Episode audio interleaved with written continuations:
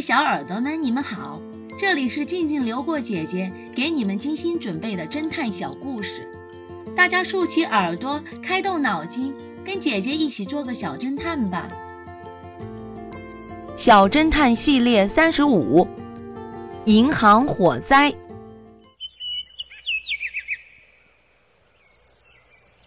一天，X 神探正要去镇上的银行取款。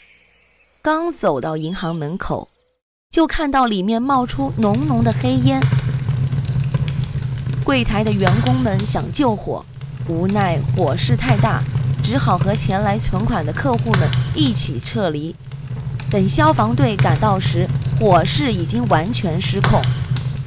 消防队员们花了半天时间才将火完全扑灭，但大部分资料和存款已经被烧毁。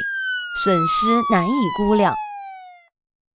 银行的老板叫保罗，是个出色的金融家，也是个慷慨的慈善家。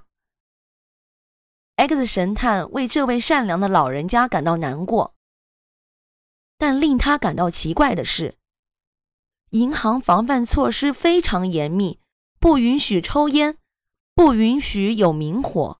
火灾到底是怎样发生的呢？他带着疑惑和同情去保罗家探望他。X 神探到达保罗家的时候，保险公司的人刚刚出来。保罗的秘书告诉 X 神探，保险公司会承担大部分损失。X 神探向保罗表示了慰问，接着询问了火灾的起因。保罗伤心地说。今天中午，我正在看财务报表，突然电灯闪了几下，接着电线就开始冒火花，火花点燃了账册。我连忙用水把账册上和电线上的火扑灭，关掉电灯，就去找电工了。谁知道，就在我回来的时候，整个走廊都已经被浓烟笼罩了。都怪我没有早点更换老旧的电线，结果秘书见保罗悲痛的嚎嚎大哭起来，赶忙安慰他。X 神探却觉得有点问题，再次问道：“你确定火灾是由电线引起的，而你是扑灭了火才离开的？会不会是在你离开后有人故意纵火呢？”“不会的。”保罗肯定地说：“我是灭了火才离开的，银行看守十分严格，不可能有人纵火。